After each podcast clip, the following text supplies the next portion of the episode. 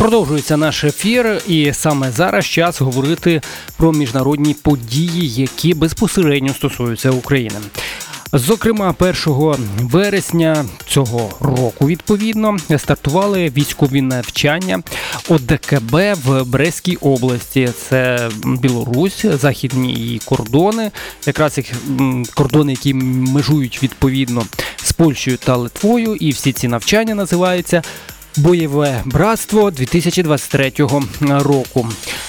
Відповідно, участь в цих навчаннях беруть Білорусь, Казахстан, Киргизстан, Росія і Таджикистан. Загалом вони нічим не відрізняються від інших навчань відповідних держав, які відбуваються щороку, крім того, що цьогоріч якраз цей місяць, вересень, відповідно мусили б відбуватися навчання захід 2023. Востаннє саме захід е, відбувався військові навчання у 2021 році. Великі навчання разом з Росією та Білорусію. Там інколи іще брали участь і е, менші держави. Проте, зважаючи, що росіяни застрягли і як не можуть вилізти з війни в Україні, е, то зараз щось таке міні. Міні такі навчання ОДКБ якраз на заході е, Білорусі відбувається. Чому саме там? Тому що, як завжди, ворог у Білорусі та й відповідно і в Росіян це Польща та Литва. Загострення там на цих кордонах тривають вже не один рік, такі гібридні протистояння. Е, цьогоріч влітку там додалися ще моменти з вагнерівцями. Проте після загибелі, точніше, можливо, навіть е, назвати усунення е, головного вагнерівця Пригожина та Уткіна від керівництва структурою. Самі вагнерівці почали поступово полишати Білорусь. Вони там під Мінськом побули якихось ну хай буде два місяці протягом липня-серпня. Зараз є інформація, що їх перекидають в Африку. Проте нікуди напруга на кордонах Польщі та Литви не зникає. Відповідно, е, росіяни та білорусі, білоруси намагаються там здійснювати певні такі якісь дії щодо напруженості. Е, в цьому регіоні роблять все можливо, щоб так би мовити тримати в тонусі е, країни НАТО, які в які входять і поляки і литовці. Ну і відповідно саму структуру європейську все ж таки гібридними методами певними розхитувати. Ну і варто тут іще додати, що 1 вересня, коли стартували ці військові навчання, церемонія відкриття відбулася у Брестській фортеці.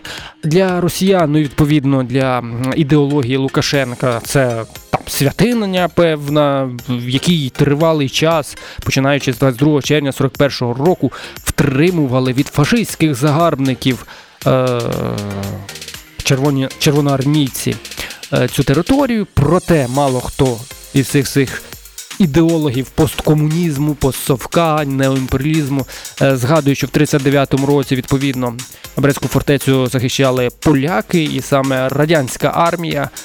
Е, червоні захоплювали Брест в 39-му році. Проте це вже більше до міфотворення історичного. Але от е, як ніяк треба було підняти певний статус е, Брестської фортеці, нагадати, наприклад, тим, хто забув.